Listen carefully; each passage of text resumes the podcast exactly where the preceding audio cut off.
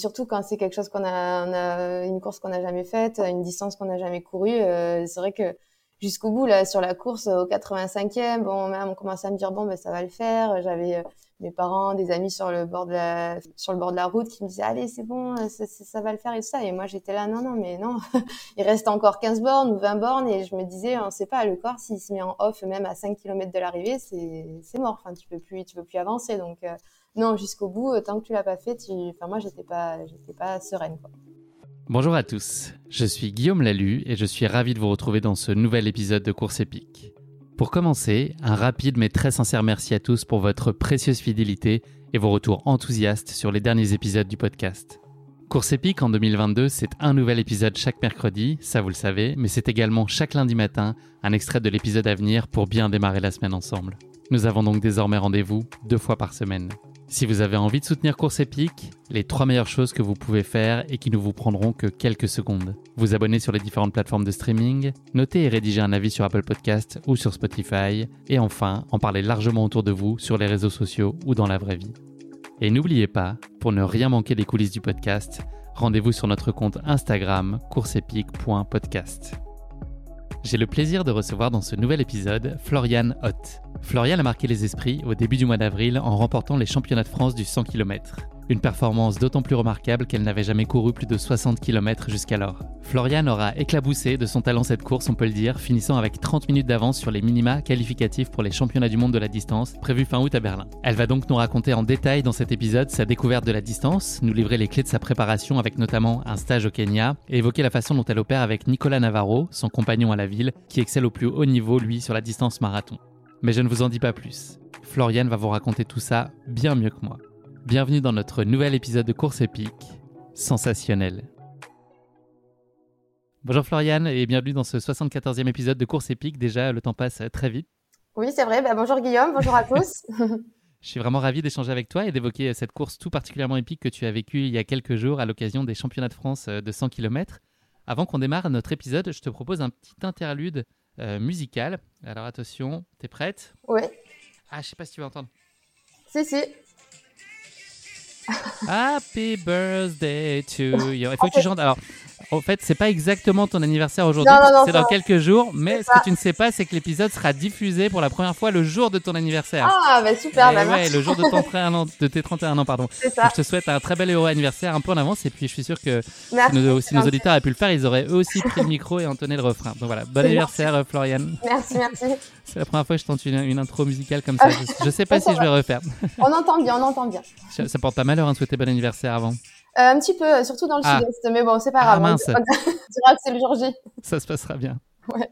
Est-ce que tu peux nous dire ce que tu as mis sur ta liste de cadeaux d'anniversaire? D'ailleurs, est-ce que finalement ton titre de championne de France des 100 km que tu viens de décrocher, c'est pas le plus beau des cadeaux dont tu pouvais rêver? Ah bah si, là c'est sûr que c'était déjà un peu, on va dire, un cadeau d'anniversaire en avance. Et euh, un titre de championne du monde pour euh, tes 31 ans? Oula, non, j'en ai, j'en suis pas jusque là, mais euh, mais oui, essayer de, de, faire une belle perf et d'honorer le maillot tricolore, ça c'est sûr que ça serait, euh, ça serait vraiment super. Floriane, avant qu'on s'intéresse plus particulièrement à ta pratique sportive, est-ce que tu pourrais te présenter à nos auditeurs en quelques mots?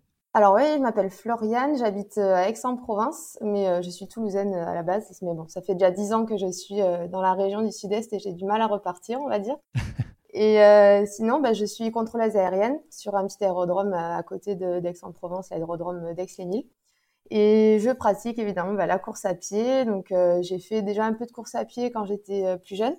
Ensuite, je me suis tournée vers le foot. J'ai joué au foot pendant 7-8 années à Toulouse.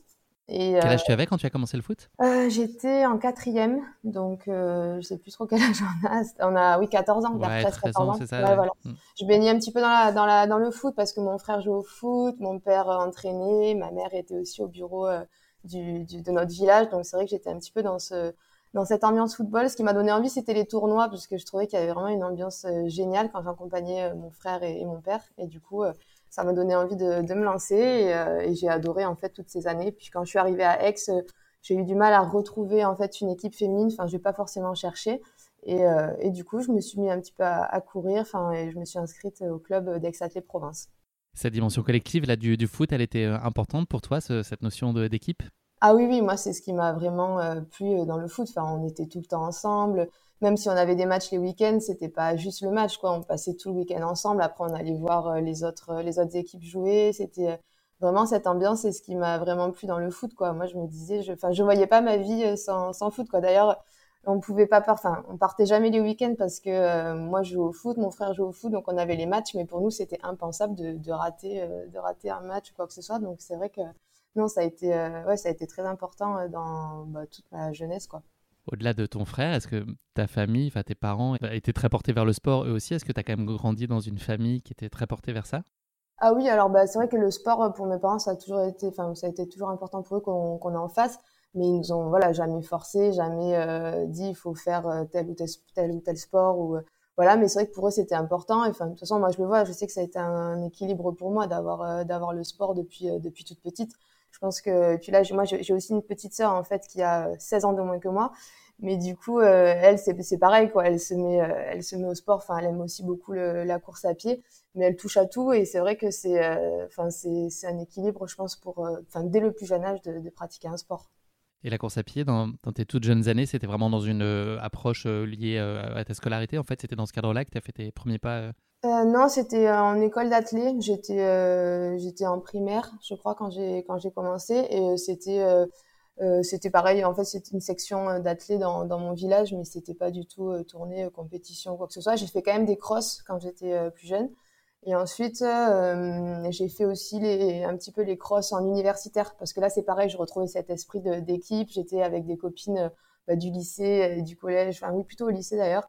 Et, euh, et, du coup, c'est vrai que c'est ce qui me plaisait en fait, c'est de faire des déplacements de groupe, de courir pour une équipe. Donc, euh, donc voilà, mais ça a jamais été vraiment la compétition euh, jusqu'à là que je me remette vraiment à l'athlé il y a, a 6-7 ans. Quoi. Et qu'est-ce que tu as apporté, la course à pied, que apporté, enfin de différent en tout cas de ce que tu pouvais connaître par le, par le foot Quel accomplissement tu y trouvais, toi?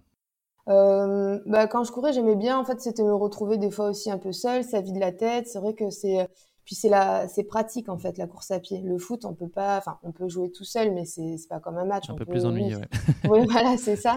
Donc c'est vrai que la course à pied, moi, c'est ce que j'aime, c'est que vraiment à n'importe quelle heure euh, de la journée ou de la nuit, ou, ou même voilà quand on est en vacances, quand on est chez des amis, quand on est dans la famille, je veux dire, on, on a juste à prendre ses baskets et on va courir. Et du coup, c'est ça, je trouve, c'est le le fait déjà que ce soit facile, on va dire, de courir euh, où on veut.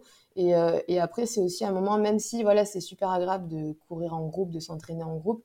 Euh, moi, j'aime aussi beaucoup courir toute seule, donc du coup, c'est aussi des moments où je me retrouve et où, ben, en fait, on s'évade un petit peu. Donc, c'est c'est ça que j'aime bien aussi dans la course à pied. Est-ce que tu as su très vite que ton cœur, il te porterait à terme vers des formats longs et puis même aujourd'hui très longs? Bah non, je savais pas, je savais tu pas. l'as découvert et au fil, du temps, tu as eu envie de pousser un peu plus loin à chaque fois? C'est ça, voilà. Après, je savais quand même que j'étais plus à l'aise sur des formats longs parce que euh, j'ai vraiment du mal sur les efforts courts à vraiment euh, voilà être à fond même sur des séances voilà de 200 de 300 de 400 c'est c'est ce que j'aime le moins en fait parce que je trouve que le corps euh, il souffre encore plus des fois que sur de la sur de la résistance en fait mais euh, non, voilà, j'ai découvert euh, petit à petit, et même là, jusque le 100 km, je savais pas si, euh, si mon corps il, il, en était capable, mais c'est petit à petit, en fait, plus on, fait de nouvelles choses, c'est là qu'on se rend compte, bah, ça passe ou ça casse, quoi, en fait. Est-ce que tu as le souvenir d'un moment, que ce soit une course ou peut-être un entraînement, qui t'a fait prendre conscience de ton potentiel, en fait? Est-ce qu'il y a un moment où tu t'es dit, OK, là, il y a peut-être des choses, il y a peut-être des capacités, et ça vaut le coup que je pousse encore plus loin, que je m'entoure et que j'essaie de, développer tout ça parce que j'aime ça, mais parce que je sens aussi qu'il y a peut-être des choses euh, chouettes à réaliser. Est-ce que tu as, le souvenir d'un moment où ça a un peu basculé? Euh, Non, j'ai pas vraiment un souvenir où je me suis dit là ça va changer quelque chose. C'est juste en fait la, première course que j'ai faite c'était un marathon, donc j'ai pas fait de 10 km ou de semi. En fait c'était un, défi. Je suis ma première course a été un marathon, donc du coup euh, c'est vrai que c'était vraiment le défi de le, de le terminer en fait. Et, euh, et bon, j'avais fait 3h, 3h41, euh, mais sans, sans vraiment euh, voilà, m'entraîner, on va dire assidûment comme je peux le faire maintenant. Et c'est peut-être C'était quoi C'était 2014, 2015, c'est ça de mémoire? 2014, ouais, le marathon de Toulouse. Et du coup, c'est vrai que c'est là où je me suis dit, bah, enfin, je me suis régalée. J'ai adoré toute la course. J'ai j'ai trouvé ça super sympa. Et en fait, je me suis dit, bah, ça me plaît de, de courir longtemps, ça me plaît de faire des kilomètres. Et en fait, c'est suite à ça où je me suis dit, bah, je, vais m'inscrire euh, peut-être dans un club et je vais essayer de voir, euh, voilà, en essayant d'avoir des entraînements euh, cadrés par un coach, etc., de voir ce que ça peut donner. Donc, c'est peut-être là où j'ai eu ce déclic-là, mais après, je me suis jamais, enfin, il n'y a pas vraiment de course ou voilà, après, c'est un peu le, on va dire, plus on en fait, plus on a envie d'en faire, quoi. Mais il n'y a pas eu de déclic à part peut-être celui-là, ouais. Est-ce que tu peux nous parler de ton moment favori d'une course? J'entends par course au sens très large, tu vois, ça peut être la phase de préparation, la phase juste avant, la phase après ou un moment pendant? Est-ce qu'il y a un moment qui t'est particulièrement cher quand tu te lances sur, sur la route? Ben, moi, en général, j'adore les prépas. Je me régale euh, vraiment dans toutes les prépas que je, fais. Parce que, euh, bah, voilà, enfin, les prépas, voilà, marathon ou même là, 100 km, c'est beaucoup de kilomètres, beaucoup de, d'entraînement. Et c'est vrai que moi, ça me plaît, beaucoup. Donc, déjà, c'est important, je pense. Et, euh, et après, ben, la course, forcément, la ligne d'arrivée, ça reste un bon moment, même si, voilà, des fois, c'est plus, c'est plus compliqué que, que d'autres. Ça reste quand même un super moment. C'est un peu l'accomplissement de, bah, de toute la prépa, justement et, euh, et, de, et de la course en elle-même. Donc euh, ça reste, ça reste toujours des, des super moments, des super souvenirs. Quoi. L'endroit où tu préfères courir, c'est quoi ton spot absolu aujourd'hui Si tu devais, pouvais choisir là, est-ce que tu voudrais te téléporter et aller courir là maintenant tout de suite? Dès qu'on a fini euh, l'interview quand même. Bah, peut-être je vais y aller. D'ailleurs, c'est Bibémus, c'est mes collines face à la Sainte-Victoire, enfin à Aix-en-Provence, quoi. Et j'adore cet endroit. En plus, c'est un endroit où même en partant du centre-ville, on a accès plus ou moins, enfin, on y a accès en courant. Et à chaque fois que je me retrouve là-bas, encore maintenant après dix ans, je me dis, enfin, je me dis qu'on a de la chance de pouvoir courir ici parce que c'est vraiment un, endroit que, que j'adore. C'est voilà au milieu de la nature, c'est calme, il y a une vue magnifique et euh, franchement, je je m'en lasse. merveille à chaque fois. Ouais, oui, tout le temps. Il vient d'où pour toi le bonheur euh, en course à pied, Floriane? Est-ce que ton, ta course de 10 km euh, demain matin, alors peut-être pas demain matin parce que tu es en période de relâche en ce moment, mais après demain matin, on va dire, est-ce qu'il peut te procurer le même plaisir qu'une hum, compétition avec l'adrénaline que ça comporte et, un bon résultat? Est-ce que tu, vis avec la même intensité? Est-ce que le bonheur finalement peut être euh, le même et aussi simple dans des, balades, dans des formats euh, plus loisirs, on va dire? Ah bah oui complètement. Enfin moi dès que je cours de toute façon, euh, enfin j'adore ça donc je sais que c'est un moment voilà de ma journée où je vais où je vais être bien. Et après bien sûr les, les, courses les plus on va dire avec le plus de kilomètres il y a une plus grosse prépa donc des fois il y a, y a une plus forte attente euh, aussi mais je veux dire même des courses enfin moi je me régale sur des courses de, de village aussi des courses où il y a une, une super ambiance et où il n'y a pas de voilà il n'y a pas d'enjeu on va dire mais euh, enfin je veux dire euh, il y a n'y a pas une course particulière où voilà je vais dire c'est juste là que je que j'adore courir c'est vraiment à chaque fois que à chaque fois que je cours à chaque fois que je prends mes baskets à chaque fois que je suis sur une ligne de départ c'est vrai que c'est le bonheur, voilà, c'est tout le temps, on va dire, avec les baskets au pied. Il n'y a pas de moment où les, les, mises en route sont un peu plus compliquées ou des matins où tu as moins envie d'y aller Tu es assez constante dans ton engagement? Ah si, il y a quand même des moments, on va pas se mentir, hein, où c'est plus difficile, où on est fatigué, où il faut mettre le réveil euh, avant d'aller. Parlons-en du 28 novembre quand il fait moins 4 degrés. Ah, c'est ça. Voilà, non, pas chez 6 nous. Heures du matin. Chez nous, il fait pas moins 4 en novembre. Ne me nargue pas parce que j'habite à Paris. non, non, Je sais bien qu'il fait 10 degrés de plus chez vous toute l'année. non, mais c'est vrai qu'en janvier-février, là, il a fait super froid. Et, euh, et du coup, c'est vrai que quand tu pars, qu'il fait moins 4 le matin, tu te dis, euh, ouais, quand même, là, c'est faut, faut être motivé, quoi. Mais bon, après, je sais qu'une fois que je l'ai fait, euh, je commence ma journée comme ça, même si après j'enchaîne avec une journée de boulot, euh, je suis bien, quoi. Et au final, ça me ça me dérange pas. Mais c'est pour ça que c'est bien d'avoir des objectifs, en fait, parce que moi, quand je cours que c'est dur, bah, je, je m'évade beaucoup, euh, je, je pars un peu dans mes pensées, et ben voilà, je m'imagine sur la ligne de départ, ou je m'imagine à l'arrivée de ma course, et je me dis, bah voilà, je le fais pour ça, je le fais parce que j'ai envie de mettre toutes les chances de mon côté euh, d'y arriver, quoi. On n'est bien sûr jamais seul dans le développement de son potentiel sportif. Est-ce que tu peux nous parler euh, de l'équipe qui t'entoure et puis des rencontres qui ont été particulièrement décisives jusqu'ici sur ton chemin? Bah, c'est vrai que j'ai déjà Nico euh, qui est mon compagnon dans la vie et qui, euh, qui m'aide beaucoup. Nico étant donc hein. Nicolas Navarro, oui. Nicolas Navarro, ouais. Qui euh, il m'aide beaucoup bah, enfin, au quotidien. C'est vrai qu'il est, il est d'une grande aide pour moi. Il me conseille beaucoup, il me rassure beaucoup parce que j'ai tendance des fois voilà, à, à, douter un petit peu, à me dire est-ce que, voilà, est-ce que je vais y arriver? Est-ce que c'est vraiment, enfin, est-ce que ça, c'est, si je le fais comme ça, est-ce que c'est vraiment bien, etc. Donc ça, c'est vrai que c'est euh, très très important pour moi et je pense que c'est pour ça aussi que j'en suis là aujourd'hui parce que c'est vrai qu'il me, il me conseille bien il me, il me donne confiance aussi, donc c'est, euh, c'est super important.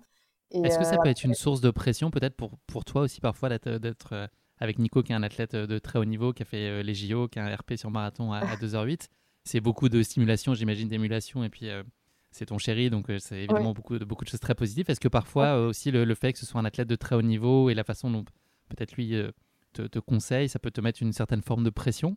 Non, au contraire, parce que lui, il, a plutôt tendance justement à me, canaliser, à me dire non, fais pas trop, euh, enfin, faut pas que tu te blesses. des fois, moi, je suis plutôt, oui, oui, je vais courir. Puis je le vois, lui, il double depuis, enfin, doublé, il court le matin et le soir depuis longtemps. Donc, des fois, moi, j'ai qu'une séance de prévu, mais je le vois aller courir. Donc, je dis, bah, moi aussi, je vais aller courir.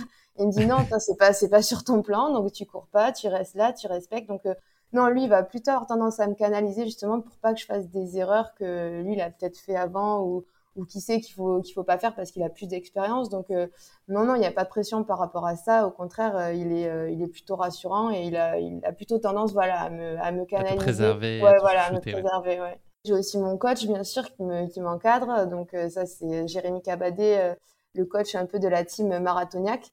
Et, euh, et, après, il y a toute, ben voilà, toute mon équipe Aix. On est un bon groupe avec qui on s'entraîne tous les mardis et les jeudis, et puis même sur les sorties longues de week-end. Donc ça, ça aide, euh, ça, ça aide énormément quoi, de pouvoir s'entraîner en groupe, euh, euh, c'est super. Quoi. Est-ce que sur la partie prépa mentale, est-ce que c'est le rôle plutôt de Nico, de Jérémy ou de quelqu'un d'autre, ou c'est toi qui gères ça toute seule? Non, bah c'est vrai que je disais que j'ai pas de coach mental entre guillemets, mais je pense que Nico c'est un peu mon coach mental finalement parce que bah, c'est lui qui est là au quotidien avec moi. Donc c'est lui qui, qui en fait prend euh, un peu toutes mes angoisses quand je, je stresse avant les courses ou quoi, euh, ou qui me rassure, ou qui me donne confiance. Donc je pense que c'est très important. Après il y, a, évidemment le rôle du coach qui euh, lui va plus rassurer sur les séances. Il va me dire bah écoute t'as passé cette séance, cette séance, c'est que ça va, c'est que ça va, ça va le faire. Et après j'ai aussi beaucoup le soutien de ma famille forcément, même si voilà ils sont à Toulouse, on est on est très en contact tout le temps. Et c'est vrai que j'ai le soutien de mes parents, de mon frère, de ma soeur, donc ça c'est très important aussi. Est-ce qu'au-delà de ta propre destinée et puis de ton parcours euh, sportif que tu dois mener, est-ce que tu prends euh, beaucoup de plaisir et tu endosses avec plaisir euh, cette idée d'être supportrice aussi de Nico? Ah oui, à fond, moi j'adore. C'est vrai que dès que je peux, je suis tout le temps, tout le temps sur ses courses, tout le temps. Enfin, j'adore ça en fait. L'idée de supporter, je trouve que ça m'anime presque autant que de courir. Quoi. Enfin, quand c'est des personnes, voilà que qu'on aime, qu'on soutient, c'est vrai que pour moi c'est c'est comme si je courais. J'adore vraiment ça, quoi. Ça te démange pas de prendre les baskets et de partir avec lui euh, sur le bitume Ah si, souvent. Bah là, par exemple, la dernière, c'était le marathon de Séville, du coup. Et euh, bah, moi, j'étais en prépa 100 km, donc euh, le marathon, c'était pas, c'était pas le moment. Et bah, c'est vrai que je l'ai accompagné. J'ai adoré suivre la course. On était avec avec ses parents justement aussi. Mais mais j'avoue qu'au départ, je me suis dit ah j'ai trop envie de courir, j'ai trop envie de le faire. Bon voilà, je sais que je savais que c'était pas une bonne idée si je si je le faisais, mais ça là, ça m'a ça m'a démangé quoi. Donc mais bon, c'est bien, ça donne des idées pour les années d'après aussi. Floriane, c'est le moment de la pause autodiagnostique. Est-ce que tu peux nous parler euh, d'un point de vue sportif, ce que tu considères être euh, les points euh, sur lesquels tu as le sentiment de bien te débrouiller, puis les zones peut-être d'amélioration, les choses sur lesquelles tu dois encore un peu plus travailler? Je pense, après c'est difficile de le faire soi-même, mais non, je pense qu'au niveau endurance, tout ça, au niveau résistance, on va dire, je pense que c'est peut-être mes, mes, points forts. Et après, je sais que j'ai énormément bah, la vitesse à travailler, les, les séances de fractionner court, mon coach à chaque fois il me dit hein, il faut euh, même Nico il me dit faut que tu te fasses mal sur ces séances il faut vraiment que tu te enfin voilà quoi sur le cours que tu arrives à te motiver. Et moi j'ai plutôt tendance à ah, ça fait mal. Franchement j'aime pas les séances de cours. Je préfère aller faire un footing de 25 km que de faire des 300 sur la piste où vraiment tu, tu souffres quoi. Donc euh, non je pense que j'ai vraiment cet aspect là à, travailler. C'est la, la, vitesse et et aussi être un peu plus assidu sur euh, tout ce qui est étirement, renfort. ça, c'est vrai que mon kiné, mon ostéo, c'est de me le dire souvent, c'est important, mais ouais, c'est vrai que j'ai un peu du mal. Alors quand on est à deux avec Nico en prépa, c'est vrai qu'on arrive à se motiver. Du coup, il y en a un qui le fait, bon bah l'autre, euh, bon bah ok, je vais m'étirer un petit peu en attendant, mais sinon c'est vrai que c'est pas notre point fort. Tout seul, c'est hyper difficile. Moi, je suis incapable. PPG, tout ça, là, tous ces étirements, tout seul, c'est euh, vachement difficile de trouver la motivation, en tout cas pour moi. ouais, c'est clair. Bah, pour moi, c'est pareil. Hein. C'est vrai que c'est pas, c'est pas notre point fort avec Nico, ça, on va dire. Comment se passe une semaine type d'entraînement pour toi Alors à la fois dans une période un peu plus calme, sans objectif, et puis à l'inverse dans une phase euh, intensive de prépa en vue d'un grand rendez-vous? Comment est-ce que tout ça se met en place? Et puis comment ça coexiste aussi euh, avec ta vie professionnelle? Tu es contrôleuse aérienne, tu nous l'as dit. Comment est-ce que tout ça euh, vient s'imbriquer? Et puis comment est-ce que tu étends les journées ou les semaines pour que tout ça puisse rentrer? Bah, en général, une journée, enfin une semaine type, ça va être, euh, alors ça dépend voilà en période de, charge ou non, mais euh, les gros, les grandes lignes, c'est les mardis et les jeudis, c'est des séances à la piste. Donc le mardi, ça va être plutôt court, le jeudi, ça va être plutôt long avec un travail d'allure euh, spécifique.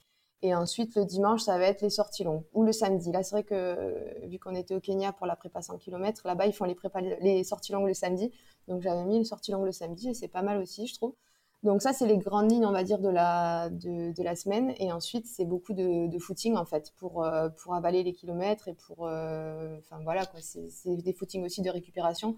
C'est-à-dire que, par exemple, le mardi, ça va être un footing le, matin euh, vraiment calme pour arriver en pré-fatigue sur la séance du soir, on va dire. Calme, ça veut dire quoi? C'est quelle allure Oh, c'est 5,30, euh, des fois 6. Après, nous, ici, il n'y a rien de plat aussi à Aix, donc c'est vrai que c'est difficile d'avoir une allure constante, mais vraiment, le but, c'est de ne pas fatiguer les jambes, en fait. Donc, euh, courir euh, vraiment en ayant des... Enfin, ça va dépendre aussi de la forme. Plus on est fatigué, plus ça va être lent, peut-être, et plus on est en forme, plus, bah, finalement, on va être plus à l'aise à une autre allure. Mais voilà, en général, moi, mes footings, c'est aux alentours de 5,30, quoi, pour vraiment être...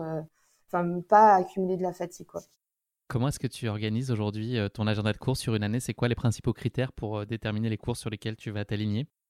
Bah, en général, moi, mes, années sont rythmées avec les marathons, on va dire, parce que c'était à chaque fois ces dernières années, c'était mes objectifs. Donc euh, voilà, le marathon il est fixé. En général, ces derniers temps, ça a été souvent le marathon de Valence. Et, et après, je vais organiser un peu en fonction de ça. C'est vrai que les marathons, c'était un peu euh, l'objectif premier. Et du coup, toutes les courses euh, que j'ai faites euh, avant, on va dire, c'était dans la prépa marathon. quoi. C'est une construction, Voilà, c'est ça. C'est, enfin, avant ma prépa marathon de, Valence, j'ai fait quelques courses, mais c'est vrai que c'était c'était dans le cadre de la prépa du, marathon et c'était ça l'objectif premier. Donc, il n'y avait pas vraiment d'objectif sur les, sur les autres courses. Quoi. Donc, c'est pour ça que des fois, j'aimerais peut-être essayer là, de, avant de rattaquer une prépa 100 km, d'essayer de faire des prépas vraiment euh, prépa semi. Alors 10 km c'est dur, hein, mais euh, mais vraiment une prépa une prépa semi euh, où je me dis bah, je prépare vraiment un semi, j'essaie de que ce soit l'objectif premier en fait, pas l'objectif second, puisqu'en général ce type de course ça vient en second plan quoi une année type. Donc, euh, il n'y en a pas tellement en ce moment avec ce qu'on a connu avec le Covid et puis là, avec toi, ton, calendrier avec, où le 100 km a pris un peu de place. C'est combien de marathons euh, par an? Combien est-ce que tu t'en fixes? Euh, bah, J'en ai fait maximum deux. Enfin, je, ça sera de toute façon jamais plus de deux par an. Déjà deux, je pense que c'est beaucoup. Si on veut vraiment bien les préparer, je pense que voilà, il y a au moins trois mois de prépa. Et après, euh, il y a un bon mois derrière de reprise euh, en douceur parce que sinon le corps ne peut plus. Mais bon, après, il y en a qui arrivent très bien à l'encaisser. Mais moi, je pense que ça sera jamais plus de un ou deux euh, par an.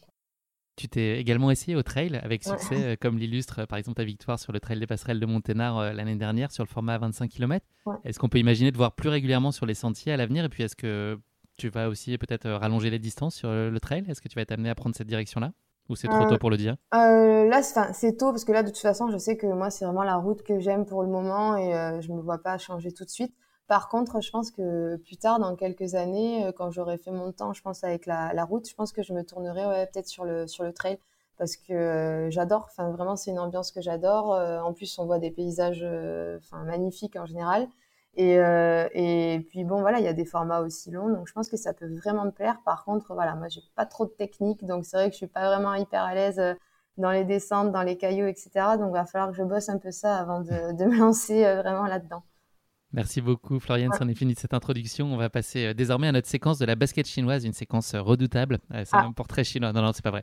C'est un portrait chinois version sportif qui va nous permettre de continuer à mieux te connaître. Première question de cette basket chinoise. Si tu étais un personnage fictif, qui serais-tu? Alors moi, je suis pas très personnage fictif, etc. C'est vrai que film et tout, je regarde pas trop trop, mais je pense que si j'avais euh, un pouvoir, ce serait celui de me téléporter, pouvoir ah aller euh, où je veux quand je veux. Ouais. Moi, je le veux bien ce soir, surtout quand une course se termine. Là, tu sais, c'est le ouais, qu'il y a après, là, quand ah il fait froid et que tu as envie d'être chez toi et que tu as, tout un trajet. Tu as mal aux jambes aussi, que tu peux pas trop marcher. c'est le moment où j'ai le plus envie de me téléporter, moi, dans une vie. je vote pour. si tu étais euh, un animal, quel serait-il, Florian euh, je dirais un oiseau, pareil pour euh, avoir la, le, enfin pour pouvoir voler en fait et euh, se déplacer euh, comme ça. Ça, ça permet de faire des belles perfs, ça en plus. Aussi, ouais, ça. Dernière question, est-ce qu'il y a un sportif ou une sportive qui est une source d'inspiration particulière pour toi, donc que ce soit de par ses performances ou de par sa personnalité? Bah, là, avec le running, forcément, je pense à lui de Kipchoge. C'est vrai que il est, enfin, je suis très admiratif de ce qu'il fait. J'aime bien aussi ses, euh, ses pensées là dans son film quand il dit No Human is Limited je pense que ça résonne euh, ça résonne pas mal euh, en moi et plus dernièrement j'ai vu le, le, film sur les sœurs Williams et leur parcours et j'ai vraiment été enfin j'ai trouvé ça vraiment très très inspirant et très admirable donc c'est vrai que je connaissais pas je ne l'ai pas vu c'est avec Will Smith c'est ça? Oui Et franchement, il est, super. Et enfin, moi, je connaissais pas toutes. Bien sûr, je connaissais les sœurs Williams, mais je connaissais pas tout leur parcours et tout ce qu'elles ont fait pour en arriver là. Et vraiment, j'ai été, enfin, j'ai été, je trouve ça très très admiratif. Et quelle longévité? Oui, aussi. Dans le haut niveau, c'est impressionnant quand même. C'est vrai. Merci beaucoup Floriane d'avoir répondu, d'être peut-être prêtée euh, au, jeu de la, de la basket chinoise. On va parler maintenant de ta course épique, donc les championnats de France de 100 km à Belvès. Je vais euh, présenter la, course euh, en quelques mots et planter le décor. Donc la première édition de cette course, également appelée les 100 km du Périgord Noir, a été organisée en 1977. Elle rassemble alors les spécialistes des courses de grands fonds en France dans la mouvance de l'esprit Spiridon. La course elle a habituellement lieu au mois d'avril, donc comme cette année, et c'était cette année sa 44e édition. Donc après deux ans d'absence, pour les raisons qu'on connaît, les deux formats de 50 et 100 km sont proposés cette année sur des circuits qui ont été largement remodelés, qui se veulent euh, plus bucoliques et plus ombragés. Donc tu pourras un peu nous confirmer et nous faire la, visite du propriétaire en nous racontant ta course. Et donc il y a plusieurs boucles qui composent ce parcours et qui permettent aux coureuses et aux coureurs de découvrir entre autres la magnifique Bastide de Montpazier que je ne connais pas, mais visiblement elle est magnifique. Tu pourras peut-être nous confirmer. Oui. la course se conclut sur le circuit habituel et la mythique montée vers Belvès qui conduit les coureurs jusqu'à la très attendue ligne d'arrivée en moyenne, il y a 380 participants qui terminent chaque année ces 100 km. 100 km qu'il convient de boucler dans un délai maximum de 16 heures.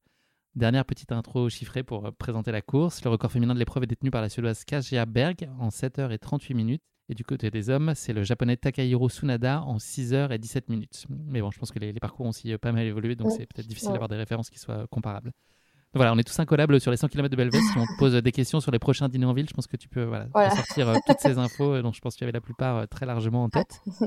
Avant que tu nous racontes plus en détail ta course épique, Floriane, je suis désolé pour toi, c'est le moment de la question qui pique de course ah. épique. Une question très gentiment piège que je pose à, chacun de mes invités. Voilà ma question qui pique pour toi et qui va intéresser non pas les 100 bornards comme toi, mais plutôt les 1000 bornards. Tu ah. auras donc deviné, notre question qui pique va concerner le célèbre jeu de société, le 1000 bornes, qui a été inventé en 1964 par Edmond Jardin dans sa maison à Arcachon. Est-ce que tu connais ce jeu? Oui. Tu vois ce que c'est? Ouais, ouais, ouais. donc pour, pour, rappel, pour ceux qui, qui ont peut-être jamais joué, donc euh, le principe est simple, c'est les joueurs à, participer à une course automobile avec pour c'est un jeu de cartes et euh, ils doivent euh, atteindre un objectif, être les premiers à parcourir 1000 km.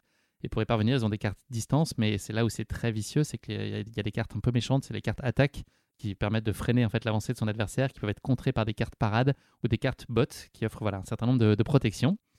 Voilà ma question qui pique pour toi, Floriane. Est-ce que tu sais pourquoi ce jeu des 1000 bornes s'appelle comme ça?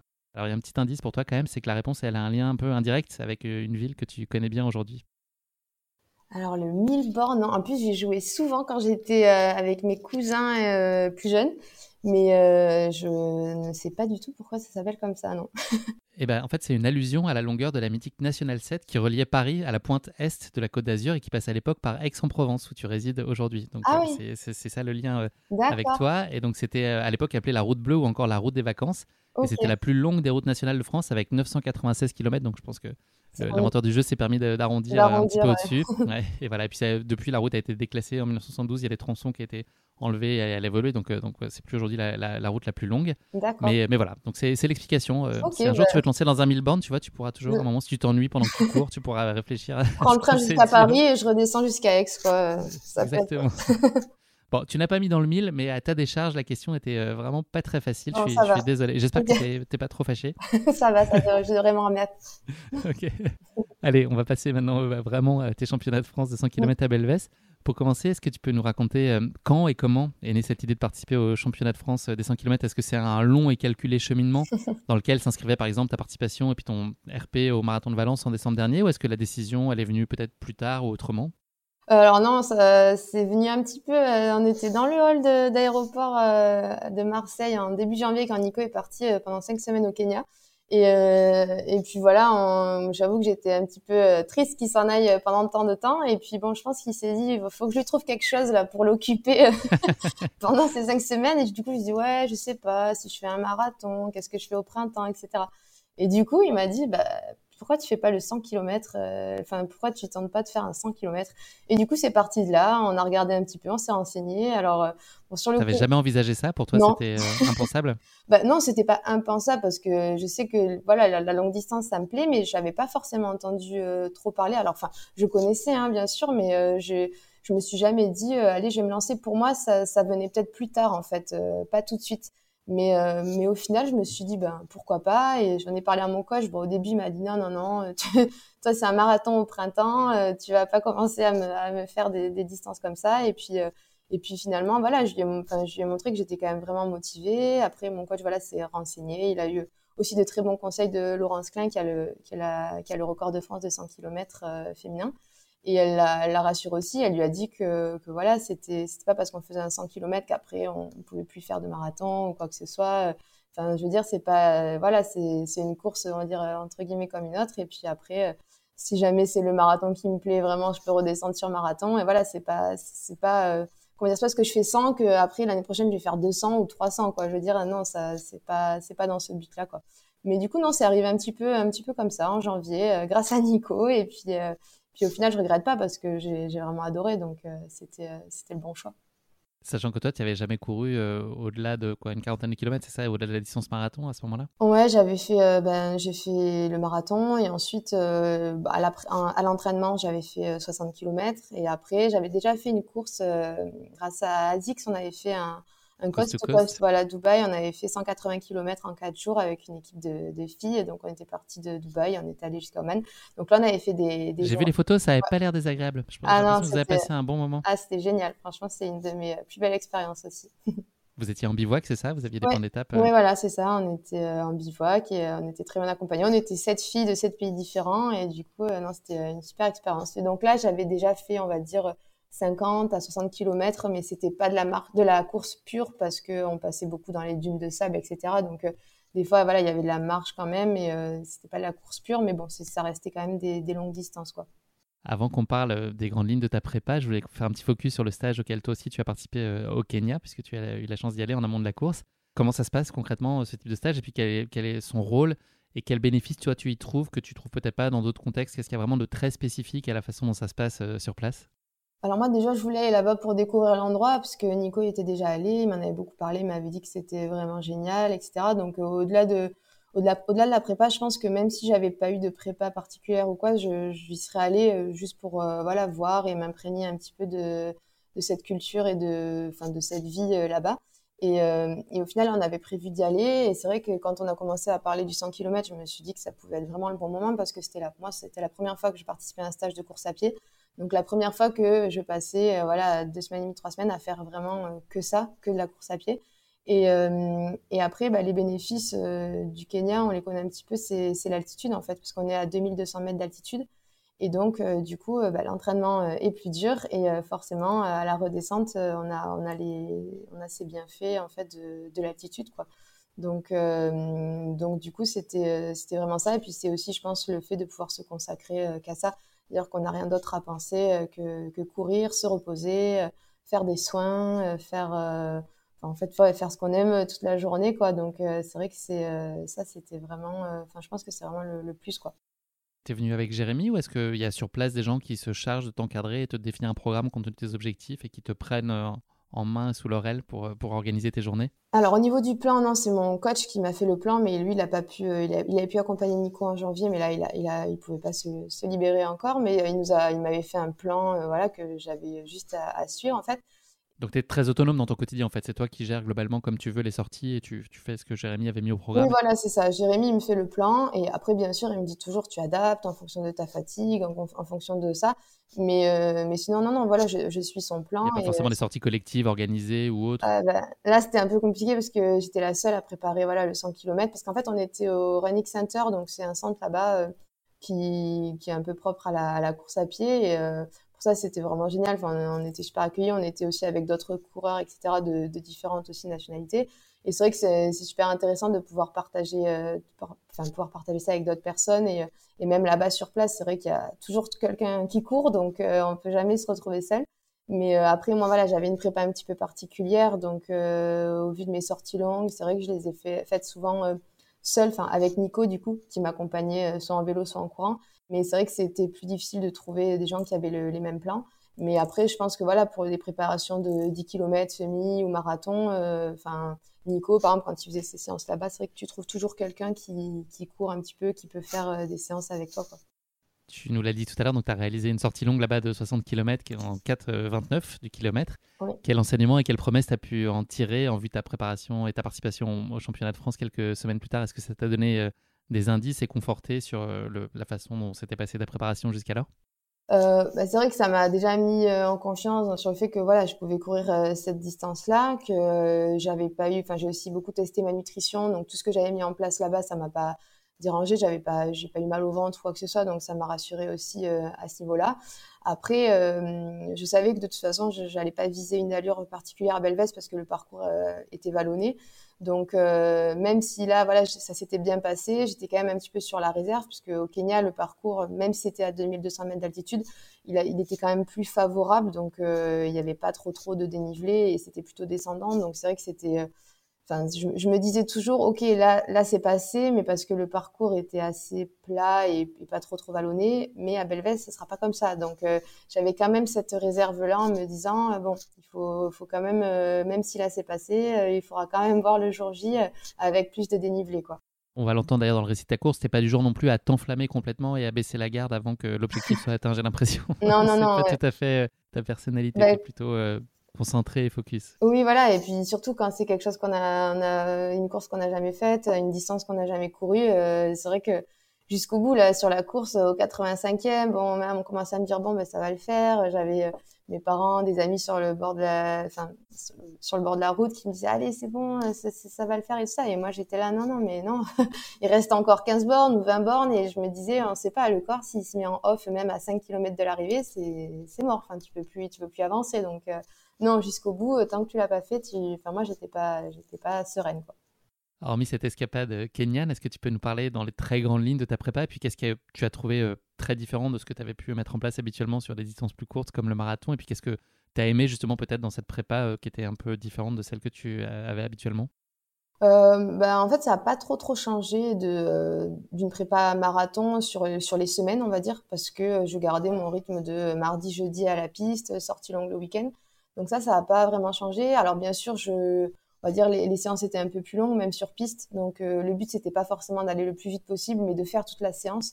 Il y a eu des fois où je partais euh, pour euh, faire 30 fois 300. Bon bah au début tu te dis j'arrive pas, mais bon Nico voilà pouvait me dire bah tu les fais peut-être un peu plus doucement, mais tu vas jusqu'au bout. Pour ce qui est important c'est le volume. Donc c'est le volume qui a, qui, a, qui a, changé. Et après les sorties longues du week-end, c'est vrai que les sorties longues normalement le dimanche voilà pour une prépa marathon on, on va pas au-delà de 35-38 km. Là, euh, c'était, euh, bah, des fois, ça a été le double. Euh, donc là, voilà, c'est vraiment sur les sorties longues où ça, où ça a changé. Quoi. On l'a compris, tu nous l'as dit, la préparation, c'est une phase que tu aimes bien. Est-ce que malgré tout, il y a des sacrifices qui sont un peu plus difficiles à faire pour toi dans ces périodes-là? Peut-être sur la, la nourriture. Euh, c'est vrai qu'on aime bien manger avec Nico. Hein. Pour ça, on se tire pas forcément vers le haut. Mais euh, mais euh, mais bon, après, franchement, justement sur cette prépa, je j'ai pas voulu non plus mettre de contraintes. Je pense que quand on prépare des efforts longs comme ça, le but c'est c'est quand même d'être en forme sur les séances, de pas arriver en ayant pas de sucre ou de pas manger. Et de toute façon, surtout au Kenya, c'est vrai que moi j'ai j'ai quand même assez l'habitude de, courir à jeun. Ça me dérange ça me dérange pas trop parce que je suis habituée. Mais euh, là-bas au Kenya, par exemple, c'était quelque chose que je pouvais pas faire. Je sais pas si c'était l'altitude ou, ou la fatigue ou quoi, mais c'est vrai que, que voilà. Donc euh, non, je me suis pas mis de pression euh, à ce niveau-là, même si bien sûr à l'approche de la compétition, on fait quand même toujours plus attention à ce qu'on mange et, et, on essaie de, de, se restreindre un petit peu, on va dire. Donc je pense que c'est ça finalement le plus dur ou le régime dissocié que je fais aussi euh, juste avant le, enfin la semaine avant la course, ça c'est dur pour moi. Est-ce que tu peux nous en donner les principes de ce régime dissocié? Euh, Oui, alors après je suis pas hyper euh, calée là-dessus. Hein. Je pense que les gens dans les, ouais, dans les, dans les grandes lignes, l'esprit en tout cas. En gros, c'est de vider les, les, réserves de sucre, euh, bah, par exemple quand la course est le dimanche euh, suivant. Du lundi au jeudi matin, on enlève tous les sucres, donc fruits, féculents, tout ça, pour vider les réserves. Et, et, ensuite, à partir du jeudi, on recharge à bloc. Et du coup, le stress subi un petit peu par le manque de sucre en début de semaine fait que le corps va euh, recharger encore plus euh, ses réserves euh, de, de, glycogène, etc.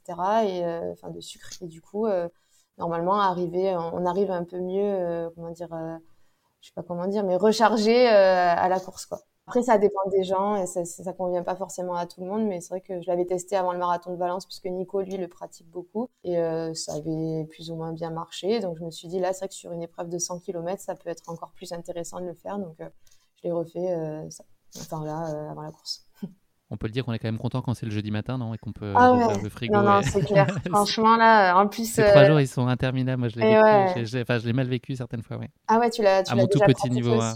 Ouais, j'ai testé deux fois et la deuxième fois, ça n'a pas été très. ah ouais. Une grosse réussite. Mais, mais j'ai le souvenir, en tout cas, d'avoir souffert beaucoup plus que ce que j'imaginais dès le deuxième jour. Quoi. Ouais, c'est vrai. après, ça permet aussi de se mettre dans sa course. C'est vrai que je disais à Nico, là, oh, mais pourquoi je fais ça? Franchement, c'est enfin c'est pas rigolo quoi t'es là tu peux pas manger ce que tu veux et tout ça et euh, mais il me dit oui mais ça te permet de te mettre dans ta course surtout que les dernières semaines enfin notamment la dernière semaine tu fais quasiment plus rien quoi donc euh, tu passes de t'entraîner deux fois par jour à quasiment rien donc psychologiquement déjà c'est bizarre et euh, mais du coup de faire ce régime tu as l'impression de ben voilà tu as l'impression d'être déjà un petit peu dans ta course et du coup tu, tu te focalises sur ça et, et ça te met un petit peu dans cette dans cette ambiance course à pied tu es déjà voilà le mental commence à se préparer quoi dans quel état d'esprit dans quelle disposition physique tu boucles cette préparation? Est-ce que tu as le sentiment d'avoir fait ce qu'il fallait? Oui, moi, pour moi, je me dis, ben, j'aurais pas pu faire euh, mieux ou plus que ce que j'ai fait. Donc, euh, je suis satisfaite de ça.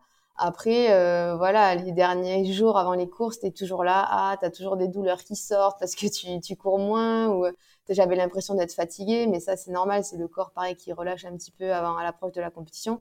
Et vu qu'on court moins, enfin moi ça me fait ça, vu que je cours euh, moins avant les, les compétitions, j'ai toujours l'impression de d'avoir des mauvaises sensations alors que pas forcément. Mais bon après euh, voilà les deux trois jours avant là quand on reprend euh, le, du sucre et que et qu'on faisait les qu'on a fait les petits footings je savais que je sentais que mes jambes ça allait et que j'étais bien. Donc voilà j'arrivais quand même en confiance à ce niveau là mais voilà après je me disais on verra bien on verra bien le jour J quoi.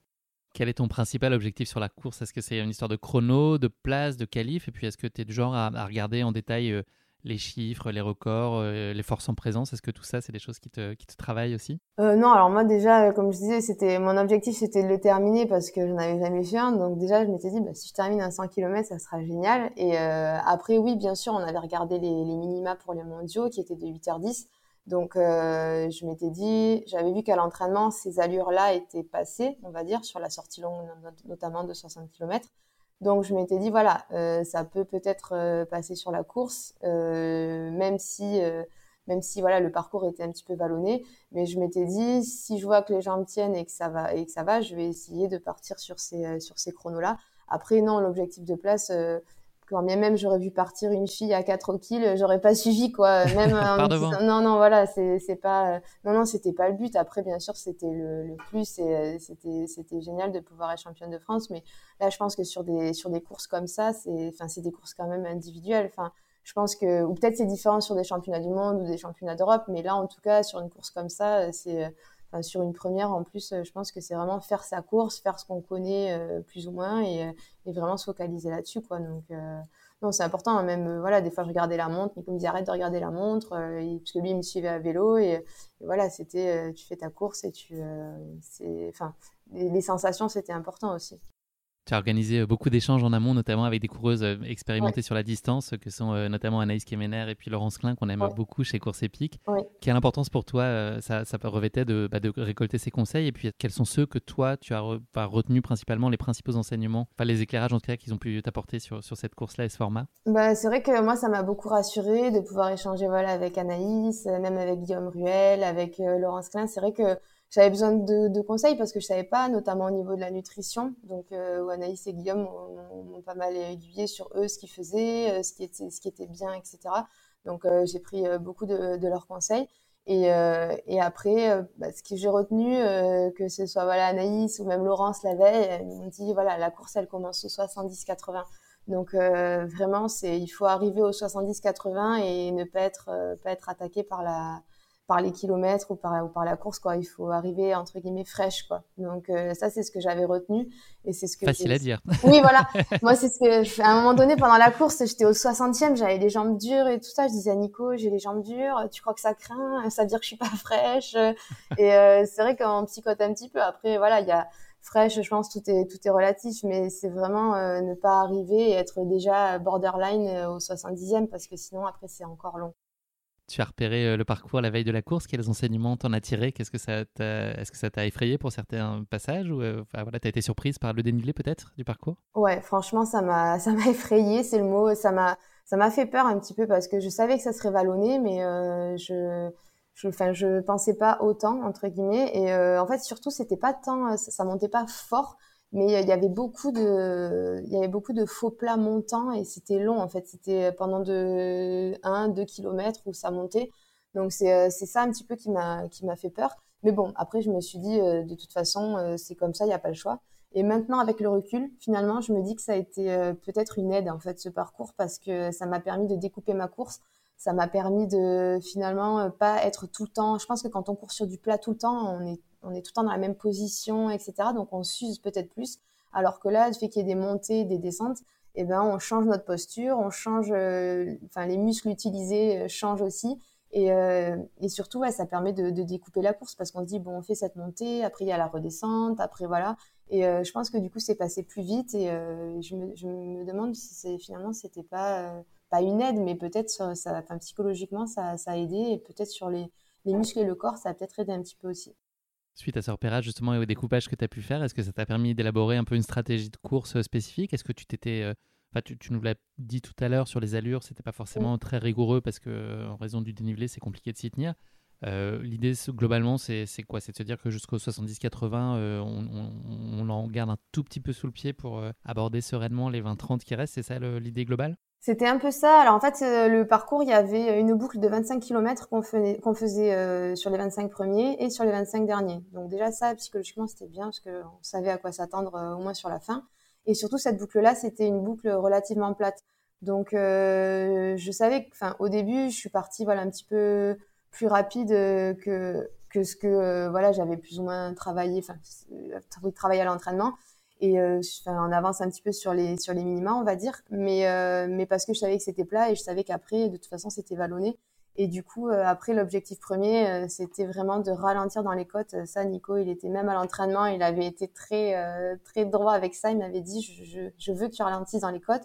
Parce que j'ai tendance moi à vouloir garder le, le même rythme et à m'épuiser pour rien en fait.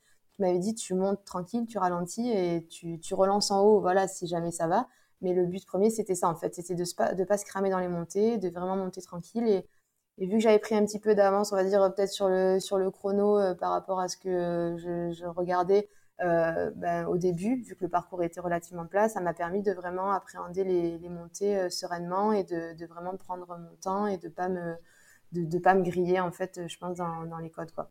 Et, et du coup, c'était c'était vraiment ça l'objectif quoi, de pas de pas trop forcer dans les dans les montées.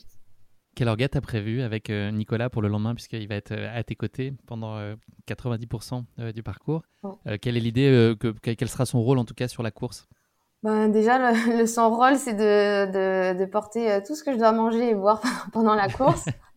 et non, ça c'est vrai que c'était ce qu'on avait travaillé aussi, donc il savait voilà ce que j'avais envie de. Enfin, j'en avais prévu voilà de boire tous les 5 km, de manger tous les 10. Petite euh, précision, juste, il est à vélo. Oui, il est à vélo. il est à vélo et euh, il est derrière aussi tout le temps. Euh, le vélo, on n'a pas le droit de. Il n'a pas le droit d'être devant, c'est ça. On n'a pas le droit de passer devant. Donc voilà, après, bien sûr, au-delà du fait qu'il portait tout mon ravito. il a les banderoles, les fumigènes, tout ça. non, il avait la musique aussi, quand même. Ça, c'était important. Parce que moi, j'aime bien, j'adore courir avec la musique. Et du coup, il avait pris une enceinte quand ça a commencé à être les montagnes russes là dénivelées, j'ai dit bon allez, mets un peu de musique, ça, ça va me motiver. Et c'était pas Happy Birthday. Non non non, c'était pas Happy Birthday. c'était trop tôt dans le mois Ouais voilà. Et euh, ouais non, c'était une petite playlist. J'avais demandé à des gens, euh, enfin à ma famille, mes amis, de, de, me, de me donner leur titre favori ou deux euh, du moment. Et, et, du coup, c'est vrai que c'était motivant d'entendre les chansons un peu de chacun. Ça me, ça me, ça me boostait bien à ce moment-là. Et, et après, bah, bien sûr, Nico, il a eu tout l'aspect psychologique aussi hein, de la course. C'est vrai qu'il m'a il m'a pas mal euh, motivé, il m'a pas mal euh, cadré euh, tout au long de la course et c'est vrai que c'était ça aussi c'était c'était une aide quoi de l'avoir tout le long avec moi. Comment elle s'est passée la nuit qui précède le départ? Est-ce que c'est habituellement pour toi source d'une nervosité particulière dans ce genre de circonstances ou est-ce que tu es plutôt sereine habituellement? Alors non, déjà de base quand même, je suis un peu stressée avant les courses. Après là, sur mes derniers marathons, j'arrivais à bien dormir la nuit. Je pense que voilà, c'était une distance que je connaissais, donc j'étais moins stressée. Donc là, je me suis dit, bon, ça va, ça va aller. Et en fait, non, j'ai quand même pas beaucoup dormi euh, la nuit d'avant. J'étais hyper stressée. En plus, il y avait aussi le côté, euh, la météo. Moi, j'arrêtais pas de regarder la météo. Est-ce qu'il va pleuvoir? Est-ce qu'il va y avoir du vent? Parce que alors la veille, euh, c'était la tempête. Deux jours avant, c'était la pluie. Donc je me suis dit, franchement, la pluie pendant 8 heures, je me suis dit, ça va être vraiment compliqué. Donc j'avais j'avais un peu tout ça, ouais. Et puis bon, je pense il y a le, on a hâte aussi d'être au départ, donc non. J'avoue que la veille, j'ai pas j'ai pas très très bien dormi quand même. Qu'est-ce que tu t'attends à vivre avec ces championnats de France? Le, le, matin, bah, je sais que ça va être des, des émotions de, de, fou. Après, je, je m'attends à souffrir aussi parce que je me dis bon, à mon avis, ça va pas être de tout repos. Et euh, mais bon, je me dis ça va être unique. Enfin, ça fait trois mois que je me prépare, ça fait trois mois que j'en parle. Il y a, y a, ma famille, il y a Nico, il y a mes amis. Donc euh, je sais que ça va être ça va être que des, des bons moments et j'ai envie d'en profiter euh, à 100% quoi. Ça y est, nous sommes le samedi 9 avril 2022. Est-ce que tu peux euh, nous parler euh, de ton début de course qui donne lieu à une descente inaugurale pour euh, bien se mettre en jambes Voilà, mais en fait c'est la descente de Belvès qu'on va se reprendre sur les deux derniers à la fin, quoi. Donc qui devient une montée, donc. Voilà, c'est ça. du, coup, du, coup, je la regarde, donc j'apprécie la descente, mais je me dis bon, celle-là, quand tu seras là de nouveau. Rendez-vous au 98e. C'est ça. Donc, euh, mais enfin, c'était quand même un super moment parce qu'en plus, euh, il faisait beau ce matin-là et il y avait une mer de nuages. Et nous, vu que le Belvès, en fait, c'est un village qui est, en hauteur, euh, là, sur la descente, on passait un petit peu dans une mer de nuages avec un lever de soleil magnifique. Euh, donc là, je me disais, purée, enfin, ça y est, j'y suis. Et en plus, c'est la folie. Il fait, le temps est parfait, c'est magnifique, le, paysage est magnifique. Donc vraiment, je suis dans de bonnes dispositions. Et sur les dix premiers, je cours toute seule parce que les vélos ont le droit de nous retrouver qu'au dixième kilomètre.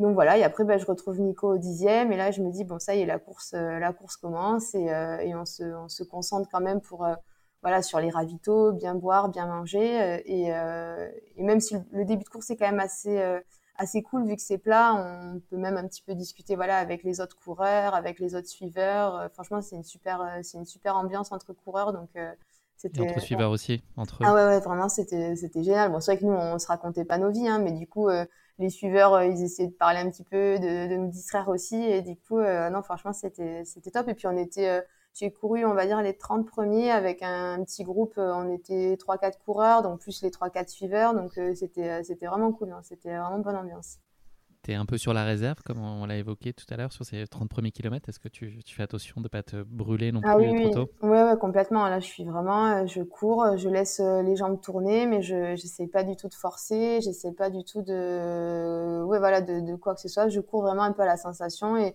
je regarde quand même les allures pour pas que ce soit trop rapide, parce que forcément, euh, sur les 20 premiers, forcément, on se sent à l'aise, quoi. Mais c'est juste qu'il y en a 80 derrière, donc c'est là où il faut vraiment, faut vraiment faire attention et non, j'ai essayé de le prendre, de le prendre cool et de me mettre vraiment à un rythme qui me, qui me convenait en me disant que voilà, normalement, je, j'espère euh, pouvoir le tenir euh, jusqu'au, jusqu'au bout, quoi, malgré les, enfin, avec les montées, etc.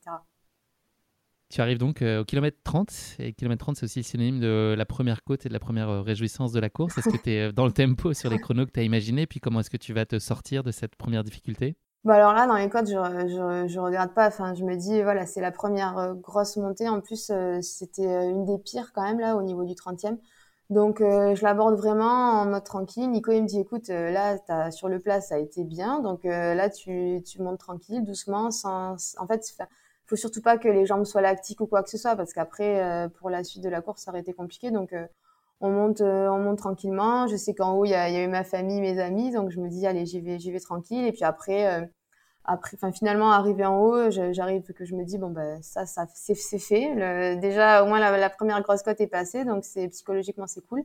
Et puis après on partait euh, sur un petit parcours super sympa au milieu des, des champs, au milieu des, des petites habitations. Enfin c'était super joli.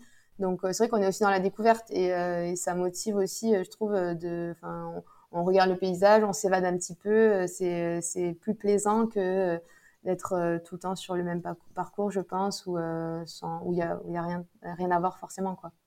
Est-ce que dans ces moments-là, tu as tendance à être très attentive et à avoir le nez dans ta montre et dans ton chrono ou est-ce que ah tu, te laisses porter par les sensations? Non, non, là, je me laisse porter par les sensations. C'est vrai qu'en plus, bah, ça monte, après, forcément, ça descend. Donc là, c'est pareil, en descente, je n'avais pas les mêmes allures que sur le plat ou sur la montée. Donc n'y a pas trop de, enfin, il n'y a pas trop de repères, quoi. Donc euh, le, but c'est voilà de relâcher euh, relâcher les jambes sans non plus descendre à fond pour euh, pour se cramer. Mais voilà c'est vraiment relâcher les jambes descendre et descendre à son rythme. Mais là enfin la montre ça a plus trop trop d'importance. Là où ça pouvait être significatif c'était on va dire au point de passage. Mais mais encore vu qu'après le, le, parcours est totalement changeant à chaque fois au niveau du dénivelé c'est difficile de de savoir vraiment non, non, là, c'est vraiment profiter de la course, euh, voir que bah, j'étais bien au niveau des sensations. On arrive au marathon, euh, c'est assez, bizarre d'ailleurs parce que ou même le 30e, c'est assez bizarre parce que je disais à Nico, t'imagines là, sur un marathon, tu te dis, bon, la course, elle commence maintenant. Et, et là, on était au 30e et en fait, on était loin de, on était loin d'arriver. Donc, c'est vrai que c'est assez bizarre. Pareil, quand on passe le marathon, je me dis, bon, bah, ça y est, je fais le marathon. Bon, bah, voilà, j'ai même pas fait la, moitié. D'ailleurs, Nico, il me l'a dit à un moment donné, il m'a dit, t'enflamme pas, t'as même pas fait la moitié encore. Donc, euh, du coup, euh, c'est vrai que quand t'es là, t'as fait 45 km, tu dis, ah ouais, c'est vrai, j'ai même pas fait la moitié. Bon, bah, du coup, ça, ça va être encore long. Mais bon, c'était, euh, ouais. À ce moment-là, le, peloton, il a commencé un peu à, s'étirer depuis quelques kilomètres. Est-ce que l'idée que la course, elle pourra se passer en partie en solitaire, en tout cas, il y aura évidemment Nico à tes côtés, mais est-ce que c'est quelque chose que tu appréhendes ou finalement euh, tu es tellement dans ta course que c'est pas un, pas un sujet pour toi d'avoir euh, personne à côté de toi pendant euh, les kilomètres qui s'annoncent jusqu'à l'arrivée Non, ça me dérange pas plus que ça. C'est vrai que c'était super sympa d'être en groupe au début, mais après je me suis jamais dit que j'allais courir. Enfin, pour moi, c'est impossible d'avoir quelqu'un qui va courir ton rythme. Enfin, tout le long, quoi. C'est, on est tous différents. En plus, on n'a pas des fois les coups de mou au même moment, quoi. Déjà sur marathon, c'est compliqué de faire la course avec euh, le même groupe de, personnes. Donc là, sur un 100 km, je m'étais préparée à être euh, à être toute seule. Enfin, j'étais pas vraiment seule, voilà, parce qu'il y avait Nico, parce que euh, y avait mes parents, mes amis, ma famille sur le bord de, la course, donc je savais que je les retrouvais à certains moments. Et aussi parce que bah, il y a une partie de la, de la course là, vers le après le marathon. En fait, on fait un peu, bah, justement, quand on descend jusqu'à Montpazier, cette route-là, on l'a fait en aller-retour, donc du coup, on croise les autres coureurs. Il y avait aussi le 50 km, donc euh, ça faisait quand même, euh, ça faisait quand même du monde. Un peu de densité. Voilà. Et du coup, on se croise, euh, on se, tout le monde s'encourage. Franchement, j'ai vu personne ne pas encourager ou ne pas être, voilà, souriant à, encourager les autres. Donc, ben, on, se sent pas vraiment seul, quoi. Donc ça, c'est super important. On va quand même le dire, tu fais un premier marathon en 3h15 et tu maîtrises quand même très bien tes allures. Tu amorces le retour et donc tu connais globalement le tracé. Il y a un cap psychologique qui est euh, maintenant devant toi, c'est la barrière des 60 km, euh, qui est une distance que tu n'as jamais dépassée jusqu'ici. Dans quel état d'esprit, dans quelle disposition physique tu te sens à l'approche de ce nouveau palier? Ben, c'est vrai que ça fait un peu peur. D'ailleurs, je l'ai dit à Nico, j'ai dit ça y est, bah là, je suis dans l'inconnu, quoi. Donc euh, c'était c'était un peu stressant. En plus, il y avait une partie du parcours que j'avais pas repéré. C'était après Montpazier, sur le retour, on faisait un petit décroché dans un autre petit village. Et, euh, et, ça, on l'avait pas fait euh, la veille en voiture. Et euh, du coup, j'ai dit à Nico, bah, heureusement, parce qu'il y avait une sacrée montée en fait au milieu des, des bois. Et euh, je, franchement, je me suis dit, si j'avais vu ça avant, je pense que j'aurais, j'aurais un peu paniqué. Donc finalement, je dis, c'est bien qu'on l'ait pas vu celui-là, qu'on n'ait pas repéré cette partie du parcours. Et je crois que c'est, c'est par là ouais, que j'ai, que on a passé les, les 60 km. Euh, et, voilà, c'est vrai que là, ça, ça, commence à faire peur. Quoi. Je me dis, bon, ben voilà, là, je suis dans quelque chose que je maîtrise pas et que j'ai jamais fait. Donc, euh, bah, on croise les doigts et j'espère que ça va tenir. quoi. C'est quoi habituellement tes ressorts psychologiques dans, dans les cours sur les moments où tu es un peu moins bien ou sur les zones un peu d'appréhension ou d'inconnu? C'est quoi les, les levées que tu actives pour te faire euh, du bien au mental et pour continuer à maintenir l'effort et garder le cap? Ben, je pense que ça dépend des, des cours, ça dépend du moment. C'est vrai que là, j'ai pas forcément en tête, mais forcément, je vais me dire, bah, Là, euh, quand j'étais aux soixantaine de kilomètres, que je voyais que j'étais toujours dans les euh, dans les, les minima, mais je me disais, euh, punaise, si jamais tu arrives à faire ça, peut-être que après tu pourras aller au championnat du monde, porter le maillot de l'équipe de France. Donc là, sur cette course-là, forcément, ça, c'est des choses qui, qui m'animaient, qui me motivaient, quoi. Donc, donc c'est vrai que ça, après, ça, ça dépend de, de chaque course, mais c'est vrai que là, enfin tout. Et puis même rien que voilà d'arriver à faire ces 100 km je me disais après toute cette prépa ça serait ça serait génial de, de conclure par euh, par voilà la enfin d'arriver d'arriver au bout quoi. Donc euh, c'est vrai que je, après je me rappelle pas de tout parce que c'est vrai qu'on part aussi un peu dans nos dans nos pensées je pense dans dans ces courses dans ces courses là mais euh, mais ouais c'est des choses qui nous qui nous motivent quoi tu arrives euh, à un nouveau seuil qui est donc le fameux seuil des 70-80 km où il faut être au top de sa fraîcheur. Euh, c'est ce que dit la, la, belle théorie. C'est aussi un passage qui est un peu rassurant pour toi parce que c'est donc la première et dernière boucle du parcours que tu connais, sauf que tu empruntes dans le sens inverse. Euh, tu boucles un deuxième marathon en 3h18, qui est encore hyper impressionnant. mais il y a une petite nouveauté quand même, c'est qu'il y a des douleurs qui commencent à faire leur apparition? Oui, oui, c'est vrai que là, arrivé, euh, ce que je disais à Nico, j'ai les jambes dures. À un moment donné, j'ai eu une petite pointe aussi dans un mollet. Je me suis dit, oh là là, je vais pas faire une crampe quand même parce que. Donc euh, là, j'ai bu euh, beaucoup de ceinture. Ça, d'ailleurs, Anaïs, Anaïs m'avait dit qu'elle en avait pris sur ses, sur ses 100 km aussi. Et j'ai en enlevant les bulles, hein, parce que bon, l'eau gazeuse en courant, c'est pas top top. Mais du coup, c'est vrai que j'ai bu euh, beaucoup de, de ceinture pour ça, en me disant, voilà, plus, une eau euh, un peu salée, donc euh, c'était bien, ça cassait, ça cassait le sucre, aussi des gels et de tout ça. Et, et après, bah, en plus de ça, même si c'était rassurant de connaître la première boucle, il y avait quand même avant une grosse, grosse descente. Donc, on se refaisait la descente de Belvès, mais à un autre endroit, pas la même, pas la même que la première. Et, alors ça, ouais, la descente au 75 avec déjà les jambes bien chargées, ça a été compliqué. Quoi. Je disais à Nico, vivement la montée, quoi, limite, parce que là, c'était, c'était rude, quoi.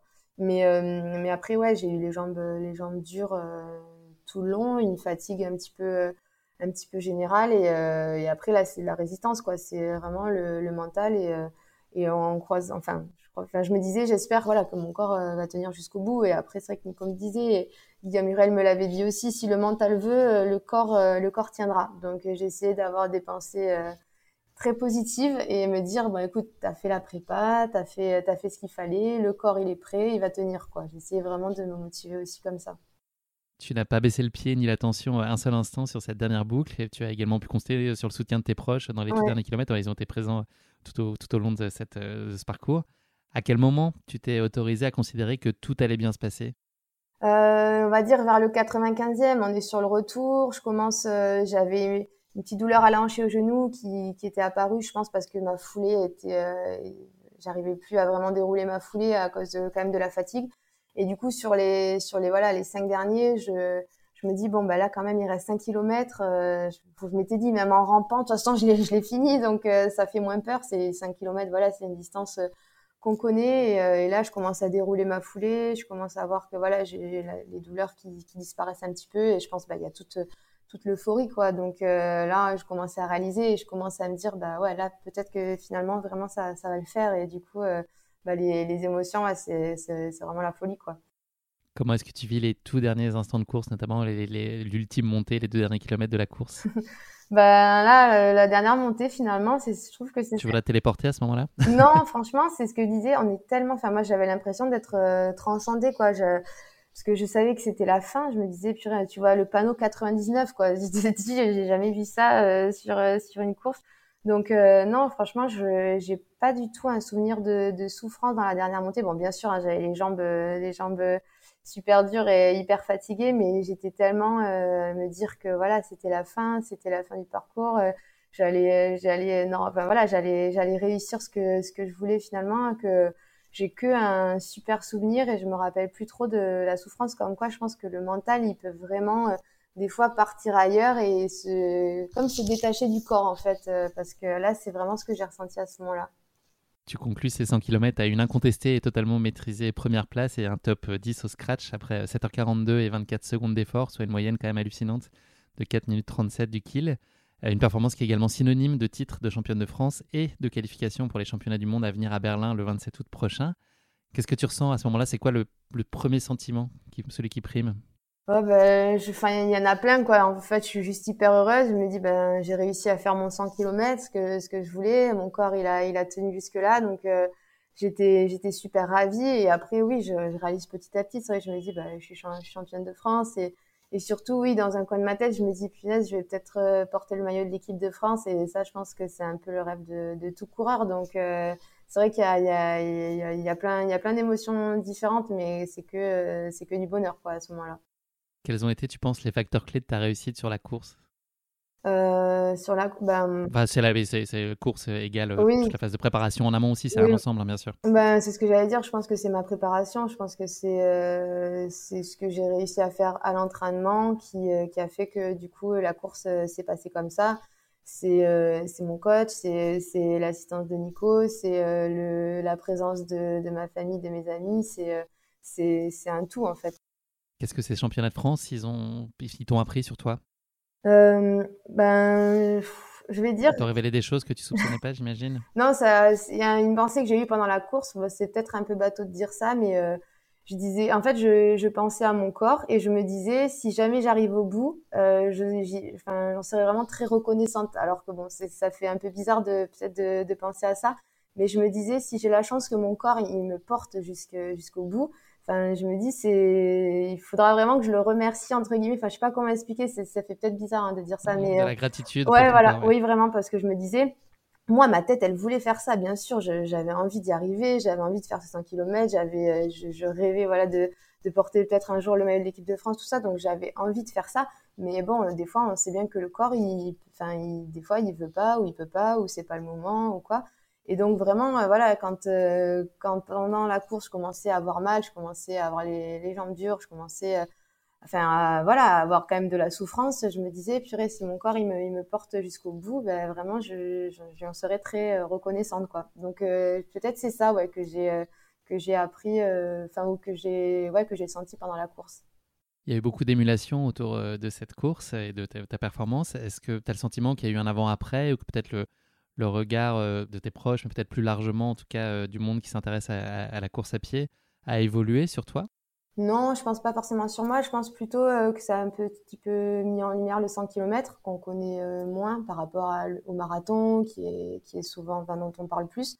Donc je pense que c'est surtout par rapport à ça que ça, ça met peut-être un peu plus en avant les longues distances et c'est cool parce que du coup ça a peut-être motivé d'autres personnes qui on sait pas forcément. C'est vrai que voilà, moi, si je m'étais pas penchée sur la question, je savais pas forcément qu'il y avait les championnats du monde de 100 km à Berlin euh, cet été, quoi. Donc euh, si on se renseigne pas euh, forcément, on en parle moins donc que le 10 km, le semi, le marathon. Donc je pense que c'est surtout sur ça que c'est cool, c'est qu'on en parle un peu plus et, du coup ça, ça motivera peut-être d'autres personnes. Donc c'est ça qui est cool. A posteriori, qu'est-ce qui t'a paru le plus difficile à gérer sur cette course? Pense qu'il y, a tout qui est dur de toute façon finalement sur un sur un 10 km. Euh, bah, je pense quand même c'est c'est la prépa en amont hein, qui, est, difficile euh, parce que euh, c'est beaucoup de kilomètres, c'est beaucoup de fatigue, c'est beaucoup de. Enfin, au Kenya, on se levait à 4 heures du matin pour euh, commencer la séance de nuit avant 6 heures du mat. Donc tout ça, des fois quand j'y étais, je disais à Nico, enfin c'est dur quand même quoi de, de faire tout ça. Après, bien sûr, on est motivé, on le fait. Mais euh, je pense que ouais, c'est vraiment la prépa euh, qui est difficile et, euh, et en même temps, c'est normal. Hein, on dit entraînement difficile, course facile normalement. Mais, mais bon, voilà, c'est, je pense que c'est tout ce qui est en amont qui, qui, peut être parfois un peu, un peu dur. S'il y en avait qu'une, quelle est l'image que tu retiendrais de ces 100 km C'est une question très difficile, j'en ai pleinement conscience. Parce qu'à un moment, que tu as envie de figer euh, qui pourrait symboliser au mieux cette expérience? Euh, C'est l'arrivée et euh, le regard de, mes proches, je pense, après la ligne d'arrivée. Merci beaucoup, Floriane. On va parler maintenant un tout petit peu d'avenir. on imagine qu'à court terme, donc, il va essentiellement tourner autour de ces championnats du monde à venir à Berlin.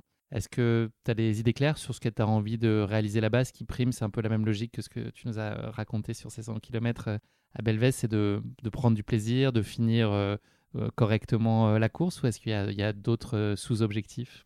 Bah après, je pense que le plaisir, ça, ça doit être dans toutes les courses parce que c'est l'objectif premier. Je pense que si on n'aime pas ce qu'on fait, on peut pas aller au bout et encore plus sur des prépas comme ça qui sont assez assez chargés. Donc oui, bien sûr, le plaisir avant tout, le plaisir de partager ça avec mes autres coéquipiers de, l'équipe. Là, j'ai hâte d'ailleurs de pouvoir rencontrer tout le monde parce qu'on se connaît pas forcément. Donc euh, l'objectif premier, ça va être ça, et après, euh, ça va être d'honorer au mieux le, maillot. Donc pour l'instant, c'est vrai que on n'a pas exactement parlé avec le coach de, ce que je pourrais ou voudrais faire là-bas. Euh, je pense que ça va aussi dépendre de l'entraînement, de, de, voir ce que je suis capable de faire à l'entraînement, et du coup, enfin, on va dire milieu, fin de prépa, c'est là qu'on pourra affiner et voir ce qui peut être possible ou non. Mais pour l'instant, c'est encore c'est encore trop loin, on va dire trop flou pour, euh, pour vraiment dire euh, ce que je voudrais, euh, ce que je voudrais ou pourrais faire là-bas quoi. Quand est-ce que tu vas commencer à aborder le nouveau cycle de prépa en vue de cet objectif? Ça démarre quand? Bah, en général, c'est trois mois de prépa, donc on va dire fin mai. Mais voilà, là, vraiment, ce qui était important, mon coach me l'a bien dit, c'était de récupérer. Donc là, ça fait déjà deux semaines que la course est passée. Et j'ai fait quelques petits footings, mais vraiment, je me suis écoutée. Si j'étais fatiguée, j'allais pas courir. Si j'avais envie d'aller courir, bah, j'allais faire un petit footing, mais vraiment doucement pour pas forcer. Enfin, ça, ça a été quand même euh, en fin de semaine, hein, parce qu'au début, je pouvais plus marcher. Vraiment, c'était, c'était compliqué les courbatures. Donc euh, voilà, là, ça va être un petit mois, euh, on va dire jusqu'à fin mai. Ça va être de peut-être beaucoup de, de renfort aussi pour préparer, préparer le corps à encaisser une prépa et euh, peut-être un petit cycle de vitesse avec pourquoi pas un semi euh, voilà avant de, de, lancer la prépa 100 km pour euh, essayer de, de, voilà de retravailler un petit peu la vitesse avant de repartir sur du, de la longue distance quoi. Est-ce que tu penses que tu vas te concentrer essentiellement sur ce format 100 km à moyen terme ou c'est vraiment fondamental pour toi de varier les plaisirs et donc les formats? Euh, ben, là, bien sûr, je me pose pas la question parce que j'ai très envie d'en refaire un, bien entendu, à Berlin cet été. Et après ça, ben, je verrai. Mais c'est vrai que bah, mon premier amour, ça reste quand même le marathon. Donc, euh, je pense que j'y repartirai. J'ai, euh, enfin, voir ce que ça peut donner aussi après avoir fait une, une prépa, ben, là, 100 km et peut-être deux, du coup, là, avec la, prépa qui arrive. Je me dis que ça peut peut-être aussi me faire un déblocage pour, pour une, pour améliorer peut-être mon chrono sur marathon, je sais pas. Donc, euh, je serais curieuse ouais, de peut-être repasser sur marathon après pour voir aussi ce que ça peut, ce que ça peut donner. À plus long terme, est-ce qu'il y a une course ou un défi sportif qui te fait particulièrement envie et que tu n'aurais pas encore accompli? Est-ce que tu as un rêve de gosse, euh, ou, pas de gosse d'ailleurs, ou d'adulte, mais euh, qui tient particulièrement à cœur, qui peut être en lien avec la course à pied, mais peut-être un autre type de défi sportif? Est-ce que c'est un espèce de Graal personnel? Bah, J'hésite un peu entre deux. C'est vrai qu'on parle souvent de, la Diagonale des Fous avec Nico, avec mon frère, avec le frère de Nico aussi qui fait euh, beaucoup de trail. Donc ça, je pense que ça serait à faire une fois dans sa vie et avec un Ironman aussi. C'est vrai que je me dis euh, une fois, euh, j'aimerais bien, j'aimerais bien quand même essayer d'en faire un. Floriane, je te propose de conclure cet épisode non pas avec le mot de la fin, mais avec le motto de la fin, ah. la devise qui t'est particulièrement chère et qui, te guide dans la vie, qui illustre peut-être ton, état d'esprit. Est-ce que tu aurais euh, un motto à partager avec nous? Je dirais euh, seul on va plus vite et ensemble on va plus loin. Pour euh, c'est un petit peu notre devise au sein de la team Marathonia, qui est mon groupe d'entraînement. Et je trouve que ça me correspond bien aussi parce que voilà, moi j'ai besoin d'être entourée, j'ai besoin de cet esprit d'équipe pour pour me motiver, pour avancer. Donc, euh, je pense que voilà, ouais, ça serait euh, quelque chose qui me correspond bien. Je vous soupçonne d'aller quand même vite ensemble aussi. Oui. D'aller plus loin. oui, je vous soupçonne de faire les deux. Merci Floriane, c'est malheureusement déjà la fin de cet épisode. Merci beaucoup de nous avoir fait vivre ce coup d'essai pour toi sur le format 100 km qui aurait été, on peut le dire, un véritable coup de maître un résultat qui fera date. Euh, merci beaucoup en tout cas d'avoir partagé avec nous avec autant de spontanéité et d'enthousiasme et d'optimisme cette performance qui a été absolument remarquable et puis qui appellera à l'évidence, euh, qui en appellera beaucoup d'autres, en tout cas, euh, je te le souhaite. Sois sûr en tout cas qu'on sera tous le 27 août prochain arrivés derrière nos écrans avec des banderoles Let's Go Flow Flow à la main pour t'encourager et poursuivre euh, ta performance à, Berlin. Voilà, je conclue cet épisode en te souhaitant à Nicolas et toi beaucoup de bonheur dans votre vie personnelle, c'est évidemment l'essentiel, et puis beaucoup d'accomplissement dans vos projets sportifs respectifs. Je te dis à bientôt Floriane, merci encore pour nos échanges. Merci beaucoup de m'avoir donné la parole, c'est super gentil. Avec grand plaisir. Merci, à, bientôt. Ciao. À bientôt. ciao. Merci à tous de nous avoir suivis, j'espère que cet épisode vous a plu. Pour ne manquer aucun épisode, n'oubliez pas de vous abonner sur les différentes plateformes de streaming.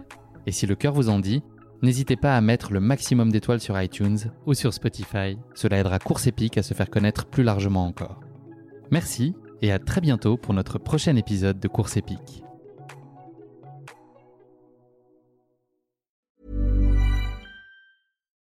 When you need mealtime inspiration, it's worth shopping Kroger, where you'll find over 30,000 mouthwatering choices that excite your inner foodie. And no matter what tasty choice you make, you'll enjoy our everyday low prices, plus extra ways to save, like digital coupons worth over $600 each week. You can also save up to $1 off per gallon at the pump with fuel points. More savings and more inspiring flavors make shopping Kroger worth it every time. Kroger, fresh for everyone. Fuel restrictions apply.